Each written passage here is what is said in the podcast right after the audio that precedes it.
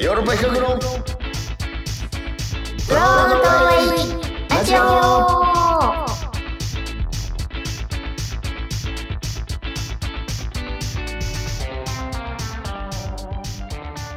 どうも私ヨーロッパ企画で俳優をやっております。長野宗則です。そして同じくヨーロッパ企画の藤谷莉子です。KBS 京都 RNC ラジオ CBC ラジオをお聞きの皆様どうぞ今週もよろしくお願いいたします。よろしくお願いいたします。ははい。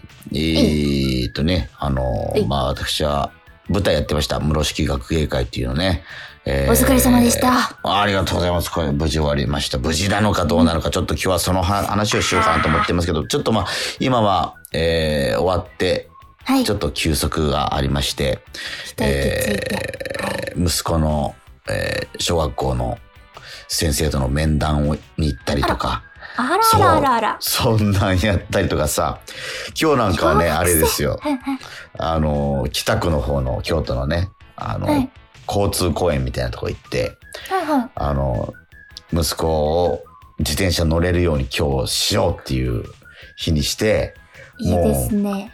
ひたすら、あの、サポートして、あの、無事今日、自転車補助輪を外して、乗れるようになりましたよ、本当に。早くないですか？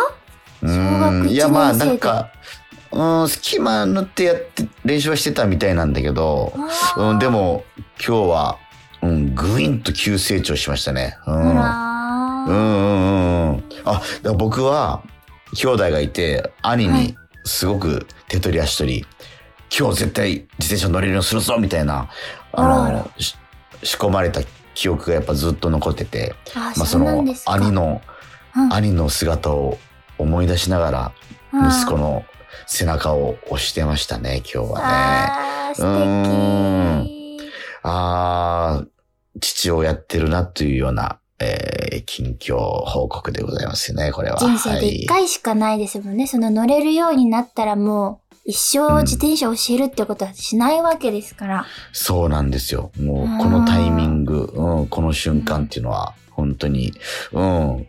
リコちゃんも教えてもらったわけでしょ？自転車乗るのとかって。自分で乗れそうです、ね。そんなに乗れたわけじゃないでしょ？私は母に教わった気がします。うん鴨川の河原で。はい。なるほど、もうよくあるあの、絶対は話さないでね、話さないでねって言ってたら話されてたっていう、乗れてるって。焦げてるんですよね、その時いうやねつ。ですよ。そうそうそうそうそう。それをね、まさにやって、うん、でも、まあ、僕は今日はあれだったな。うん。もういいよって、息子から、うん、話していいよっていうタイミングを待つっていうスタンスでした。僕はもう、もう心配性だから、ずっと持って、持ってる、も持っちゃってたんだよね、きっとね。そっかそっか。うんでも息子さんも自転車乗れるようになったら、ね、長野さんもね、一緒にこうやって二人でそうそう漕いで、どこへでも行けちゃいますね、これから物、。そうそう、ちょっとサイクリングみたいなね、行動範囲が変わると、ね、またいろんな経験ができるな、なんて思っております。楽しみでうんはい。まあ、室敷学芸会のお便りが来てたのでね、ちょっとリコちゃんに読んでもらいたいなと思って。はい、読ませていただきます。え、栗ごはんさんからいただきました。えー、さて、見てきました。諸式学芸会と。うん大阪公演初日公演に行ってきました。感想をストレートに申しますと、めちゃめちゃ楽しかったです。作品の内容は去年の配信を拝見して知っていたので、正直見に行く前は初感激のワクワク感はそんなになかったんです。でも、うん京都からエッサホイサと鶴見緑地公園まで出かけていき、パーゴラ広場に到着してみれば、木々と緑を背景に、借景にしたなんとも可愛らしい舞台セットにまず感動昨年の配信は読売ランドでしたが、舞台セットが会場ごとに違うのは野外劇ならではなんですね。太宰府はどんなセットだったのかしらと想像を膨らませていたら、ムロさんが自転車でふらりと前説に登場。これも知っていたのに、あまりの距離の近さにサプライズされちゃいました。始まってみれば舞台は動くわ、トラックが入ってくるわ、噴水にプロジェクションマッピング、最近の舞台セットの凄さは知っていますが、野外ならではのダイナミズムにワクワクが止まりませんでした。そして音楽が、音楽の破壊力がすごいですね。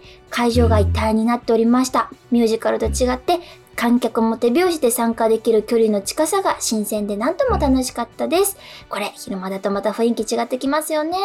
プロジェクションマッピングも使わないから演出も違うって話されてましたよね。この緑に囲まれた可愛らしいステージで、お日様の下での学芸会、さっき夜公演を見終わったところなのに昼公演も見てみたくなりました。野外劇楽しいですね。えー初日は雨の心配もなく、コンディションは理想的だったのかと思います。PS 初日公演、長野さんの息子さんがいらしてたみたいで、はいとうとうの舞台初感激の感想はいかがでしたでしょう？会場のお客さんを笑わせて楽しませて、素晴らしいお仕事をされているトートにきっとびっくりして、誇らしく思われたでしょうね。ということなんですけども。うんうんうん。いや、本当に、まあ先ほど自転車が乗れるようになった息子、ううんん、が、初めて僕が生で演じてるっていう姿を見たわけですよね。ああ、どう、どうで、どうでしたか？いやー、すごい興奮はしてましたね。だから、うんまあ、客席の姿とか見れなかったんですけど、まあ、えっと、その夜公演だったんで、初日が。えーで、その次の日が昼公演で、だから、昼公演も見に来たんですよ、息子。はいはいはい。そうそう。で、さらに、娘も来て、未就学児もお昼は見れるんで。んで、もうずっと息子は僕に手を振ってましたね、昼公演は。うん。もうずっと、もうずーっと、とうとう、とうとうっていう感じで、うん。あの、エールをもらいながらの劇でしたね。うん。尊し。いや、とうとう、まあもちろん劇全体見て、感想を聞いたらまあ本当いろんなとこ楽しんでもらってたみたいだけど、うん、やっぱ、ずっとラブコール、すげえ熱烈なファンがいるなと思ったら息子だったみたいな感じですよ。本当にも かわいいですね。う、こんな幸せなことはなかったですけどもね。うん。うん、だからその初日終わって、まあもうそのまま、えー、もう一緒にもうホテル泊まって、あの、休もうと思ってたんだけど、えっと、ね、ムロさんが、あの、ど。はいはい。うん、え、一緒にご飯食べようよって言って、お、うん。あらあら。もう本来やったらもう9時、まあ9時終演だし、はい。本来もうお風呂入って寝てるぐらいの時間なんだけど、そうですね。うん。まあ、こうん。息子は、室式学芸会のメインビジュアルも担当してるし、そうだそうだ。関係そう、者。大道具の、関係者なんですよ。大道具のセットとか、小道具とかのデザインもやってるから、そう、デザイナーでしたね。そう、大事でそうなんですよ。大事やってるし。うんそうそう。もう、いスタッフやったから、うん。もう本当に終わってから楽屋に来て、うん。もう、もうプロフェッショナルの スタッフたちに囲まれて、あの、みんなにお辞儀されて、お疲れ様ですみたいな。うん、もう、なんかラストエンペラーみたいな、なんかそのさ、なんか、なんかすごい経験をしてんなと思って。すうんごい経験ですうん。ね。ね、で、まあ、ホクホクしながら、まあ、うん。ムロさんの誘いもあったので、一緒にご飯食べて、うん。うん。で、まあ、どこが面白かった？みたいな話をして、そしたらなんかさ、あの、あの、まあ、好きな食べ物は？みたいな、はいはい。共演者の本田力くんが聞いてくれて、うん、はいおにぎりかなとか言って、あ、かうん、わいい。あそうなんだって言って、そしたらさ、あの、鬼、ギリって言い出して、鬼の角のジェスチャーをして、はい。刀で切られるってあ、よ、あの、陽太郎、うちの息子はね、陽太郎がやり出して、鬼、ギリって、うわーってやり始めて、とっさに。そしたら、ムロさんが演出家のの目になって、あっつって、鬼ギリ。うわ、これは最後の鬼の大将を倒すときに、おにぎりを食べよう。あ、っていう演出を思い出して、きびだんごとかは、ね、お供を仲間にするときに食べる演出があるんだけど、もはい。うみんなでご飯食べながら、もうスタッフに電話かけて、うん。ちょっと明日、おにぎりを用意してほしいっつって。あら。そう。だからもう、また陽太郎がアイデア出して、あの、おにぎ演り、出の。そう、おにぎり発注、あの、小道具の、して、もう次の日の、に間に合わせて、すごい。おにぎり演出。おにぎりを食べて、最後のボスを倒すみたいな演出が大阪公演の2日目から追加されるっていう。ええそうそうそうそう。肩書きがどんん、どん増えていきますね。う なんです。そうですね。演出助手的なポジションになって。ううん。ん。いや、まあ、それをね、吸収しようとするね、その、うんものさんの姿勢っていうのも、僕はすごいなとは思ったんですけど。柔軟ですね。ううんん。柔軟ですよね。う。うんん。んで、じゃあ、このタイミングでもう一個お便りちょっと紹介してもらおうかな。はいなこの2日後にまた栗ごはんさんがですね、えお便りくださってたのでそちらも紹介させてください。おととい室式学芸会初日に興奮冷めやらぬままメールを送りました。えー一夜明けて西野さんが怪我をされているとの情報に愕然としました。初日のステージでは元気にされていたのにと思うとすごくショックでついこちらにメールしてしまいました。ごめんなさい。ツイッターで拝見していると新しい演出でステージを続けておられるんですね。わずかな時間での変更はさぞかし大変だったと思います。えー昨日からは、えー昨日、その当時です、その時ですね、えー関西真夏日のような暑さが戻ってきて、うん。昼公演は演者の皆さんもさぞ暑くて大変かと思います。長野さん、えーどうぞ、あの、お怪我に気をつけて無事走り抜けられることをお祈りしております。西野さんのお怪我も一日も早く治りますように、はい心の中で応援することしかできませんが、どうぞ頑張ってください。エールを送り続けますね。というメールだったんです。はい。栗ごはんさん、ありがとうございます。本当にえー今、。ね、読んでいただいた通り、えーまあ今回、室敷学芸会っていうのは、はい桃太郎をはい題材に劇を作ってたんですけど、そのはい主演をやってました。西野さん、西野渚さん、はい。えーが、えー足を怪我しちゃってね、うん。その怪我、も、えー、室敷学芸会の PR に、えーちょうど室敷学芸会の隣の、えー大きな芝生でイベントがやってたんですよ。はい。はいはテレビ局さんが、まあ、まあ、共催されてんのかな。うん、で、はい。ステージがあって、で、そこで、あの、室敷学芸会の PR させてもらえるっていう時間い。があって、はいはいはい。まあそこで、まあちょっと、室敷学芸会テーマ曲がね、スカパラさんが作っていただいた、うんうんうん。あの、テーマ曲があるんで、それを歌って踊るっていうパフォーマンスをしに、えー行ったんですよ。まあ本当はトークショーっていう名目で行ったんですけど、はい。えっ、と、まあアドリブ的に、えー歌って踊るっていうことを、おやって、はい。んで、室敷出演者4人なんですけど、はい。室剛、私長野、えー本立から西野渚っていう4人がステージに立ってやってたんですけど、えーまあそのソロパートみたいなところがあって、えー西野さんが、えーまあ踊って、うん。まあそれも、まあ演出の室さんが、うん、踊ろう踊ろうっつって、まあなんか思いつきっていうか、はいはい。うん、で、お客さんもいたんで、西野さんも思いっきり踊られたんですけど、そこでちょっと足をくじいちゃってね。そうそうそうそう、だから本番中じゃなくて、だから二日目の、その、た楽しく終えた初日の二日目の午前中11時半ぐらいですかね。本番がその11時、えーその、で11時半ぐらいにそのステージで怪我して、はい。で、その後14時にもう幕が開くという、ヒールステージが控えてたんですよ。えーところがもう怪我して、もうはい足ひ,、ひねっちゃって、はいもうぼっこり腫れちゃって、で病院に、うん、向かって、で、はい。14時の回どうするんだっていうような状態ですよね。3時間切ってるわけですもんね。そうそうそうそう。で、うんえーとりあえず、もうこの時間なので、お客さんは入れます。うん。中止にするって判断できない。まあ、中止にするならお客さんを入れた上で、その場なで、うん、アナウンスしましょうっていうはいはいはい。舞台監督さんの判断があって。はい。で、そういう話し合いを始めてから多分、あと、あと1時間半後ぐらい、うん、にもう、うん、そういう決断のタイミングがあったうんだけ、ど、うん。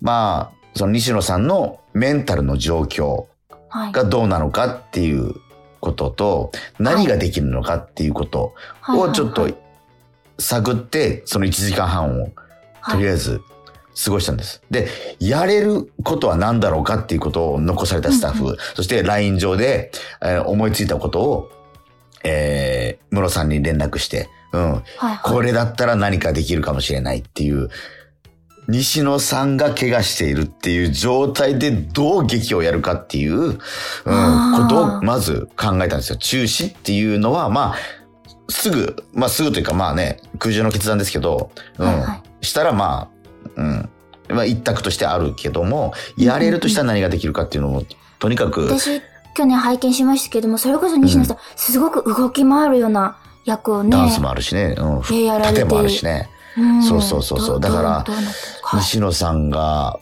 うん、そういう大きなアクションをすることは、不可能だっていうのはもう分かってて、その上で何ができるかっていうことで、えーっと、まあ、とにかく僕らが出したのは、その桃太郎の人形があったんですよ。はい昼公演のエンディングで、あの、出す、なんか飾りとしての人形があったんです、桃太郎。はいはいはい。桃太郎を黒子を誰かがやって動かしながら、当てれこしてうん劇をやるっていうのはどうだっていうのを LINE に送ったんですよ。演出の室さんに。なるほど。そしたら、俺もちょっとそれはよぎってたって言って、んで、うん。あとは、本当に西野さんがどう思ってるかってことで、ね、西野さんは、やっぱりどうしてもやりたい。と言っている。で、えーみんな西野さんの気持ちを尊重して、はい。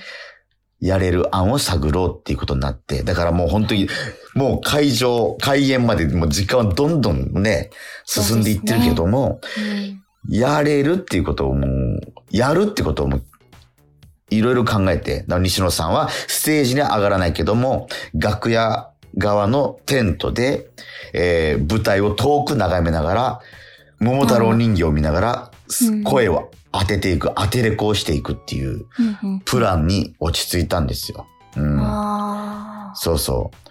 とはいえ、先ほど言ったように、ダンスもあるし、盾もあるし、みたいなとあ。ころがあって、そうねうんうん、とり、で、昼公演は開演して、会場して開演して、あ、やったんです。もう、あ桃太郎人形を舞台上の残りの3人、室剛、長野宗則、本音力が、それぞれ持ち回りながら、あ、人形をこう動かしながら、人形劇、半分人形劇。すごい。で、お供の猿、犬、生地が動かすみたいな。なるほど、なるほど。そう、そういうふうに人形劇の学芸会っていうふうになって、あやって、うん。で、もう僕らも、もう、何をやったかもう覚えてないぐらい、ーいやー、そもううですよ、ね。時間もなかったし、うんただ、む見に来てくれくれてるお客さんに全部事情説明して、チケットも払い戻しします。ただ今日やらせてくださいっていうことだけ言って、はい。必死にやって、うあん。でも、なんとかやれたんですよ。もう僕らそれが正解か不正解かもうわからないけど、もうやれて、あ、はい。うん。で、これでやり続けるか、みたいなことも、まあ、また判断しないといけないなっていうことで、なるほど。でも、怪我した日の朝に、えっと、東京に帰っていった、振り付け、盾を、あの、つけてくれた、はい。福田成志くんっていう、うん、はい方がいて、はい。彼を、はい。その朝に帰ったのに、呼びも、呼び戻して、黒子にして、えー、桃太郎人形を動かしてくれ。っていう案になったんですよ。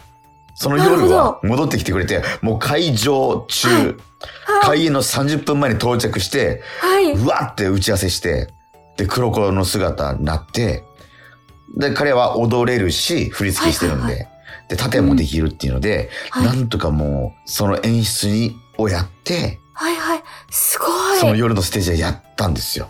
すごいです。うん。はあ。で、も、その、それもや、なんとかやれましたけど、福田成志くんはやっぱそのステージ終えて、はい。やっぱ涙して、あこのステージ成立したけど、やっぱ一番辛いのは西野渚さんあ、そうですね。なんですよねって、やっぱすごくそこを思んばかって涙うんしていて、うん。それで、まあもう本当また、もうまたじゃあ人形劇に戻そうっていう話になって、昼にやったややつをもっと磨こうっつって、で、またその晩、じゃあ、ナルシ君参加の黒子の演出はやめて人形劇に戻って、昼稽古して人形劇で、そのステージングっていうのを、はいはいはいはい。もううん、見栄えをいかに良くするかっていうのをもう限られた時間の中でやって、はい。で、ステージ、その次は夜ステージだけやったんでやって、で、その次の日も昼ステージ、人形劇の演出をまた磨いて、やって、で、そのまま結局人形劇のままで大阪千秋楽は終えたんですけど、うん。まあ、わかりません。もうこれが正解なのかどうなのか、もう本当にショーマストゴーンっていうね、まあ、言葉で都合よく片付けるのはどうなのかわかりませんけども、とりあえずやれることをやって、うん、目の前のお客さんを楽しませたいっていう。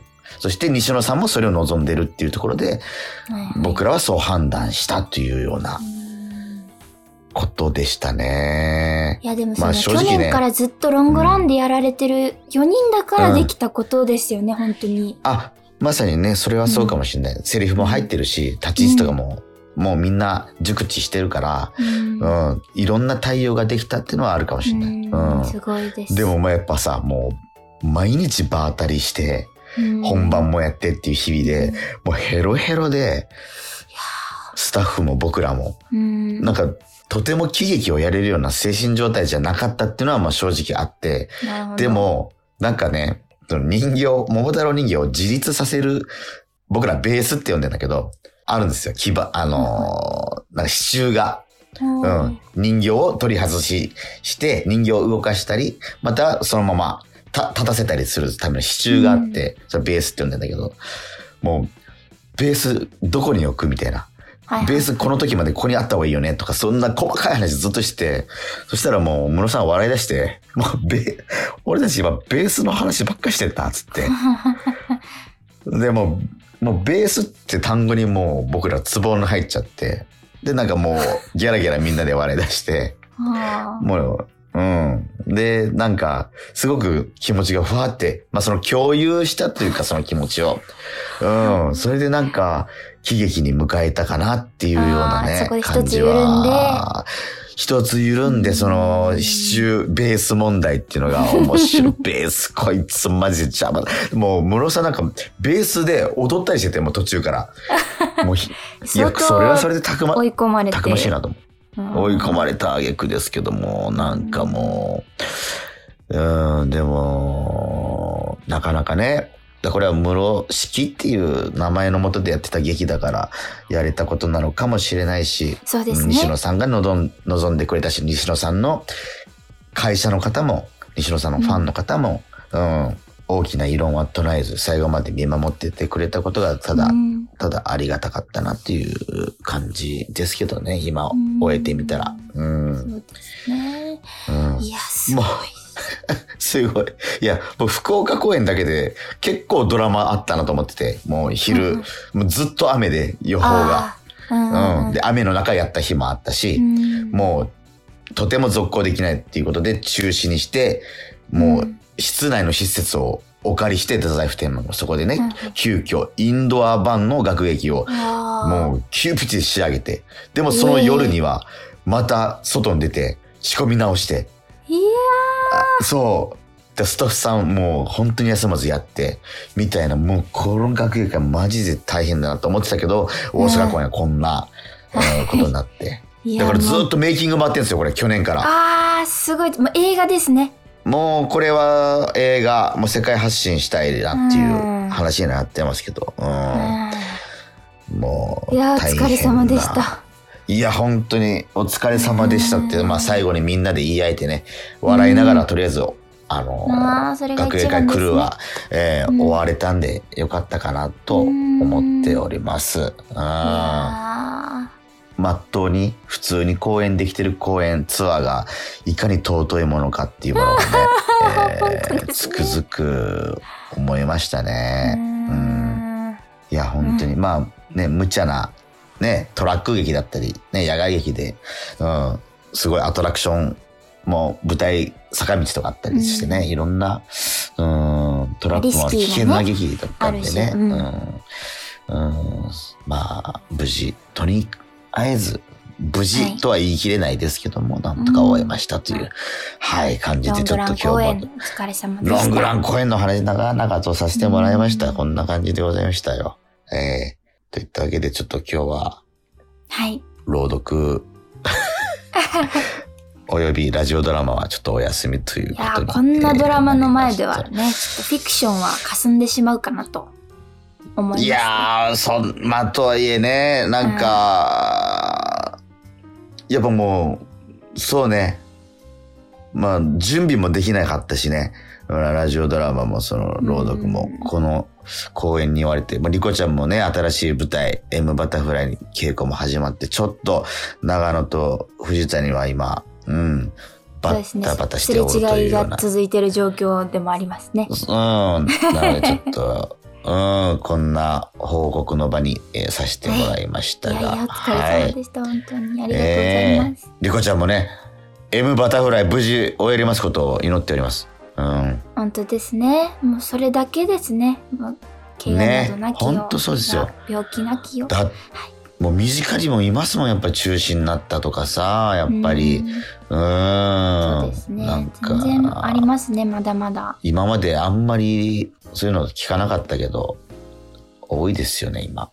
うん。うんコロナ以外の理由でそうなってるところも聞きますからね。そうですね。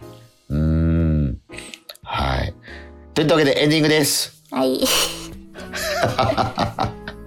はい。リコちゃんの舞台 M バタフライ。これは6月24日、東京からはい。新国立劇場で始まるということですね。えーで、大阪公演もある。はい、そうです。大阪公演。福岡、えー愛知もある。はい。あります。うん。まあ、あります。うん。これは夏にかけてやりますすのでね。はい。またこちらの話も僕は興味深いんで聞いてみたいと思ってますが。はい。で、告知ちょっとね、僕も2つぐらいちょっと言わせてもらっていいですか？えっと、まず、えー、ワウワウのオリジナルドラマ、椅子っていうのがあるんですよ。これの第7話に私、長野と本田で、先ほどね、ずっと喋ってた室剛が出てるドラマがあるんです。はい。えー、これ黒木春さんはい。も出てます。黒木春さんと長野本田室剛4人のお芝居なんあ、ですよ。そうなんですか。はい。えー、ワウワウオリジナルドラマ、椅子第7話、これ5月27日、えー金曜日放送配信スタートといういう感じのおドラマです。これ、まあ、僕らが出てる、これ、オモニバスで第7話の方に出てますという感じです。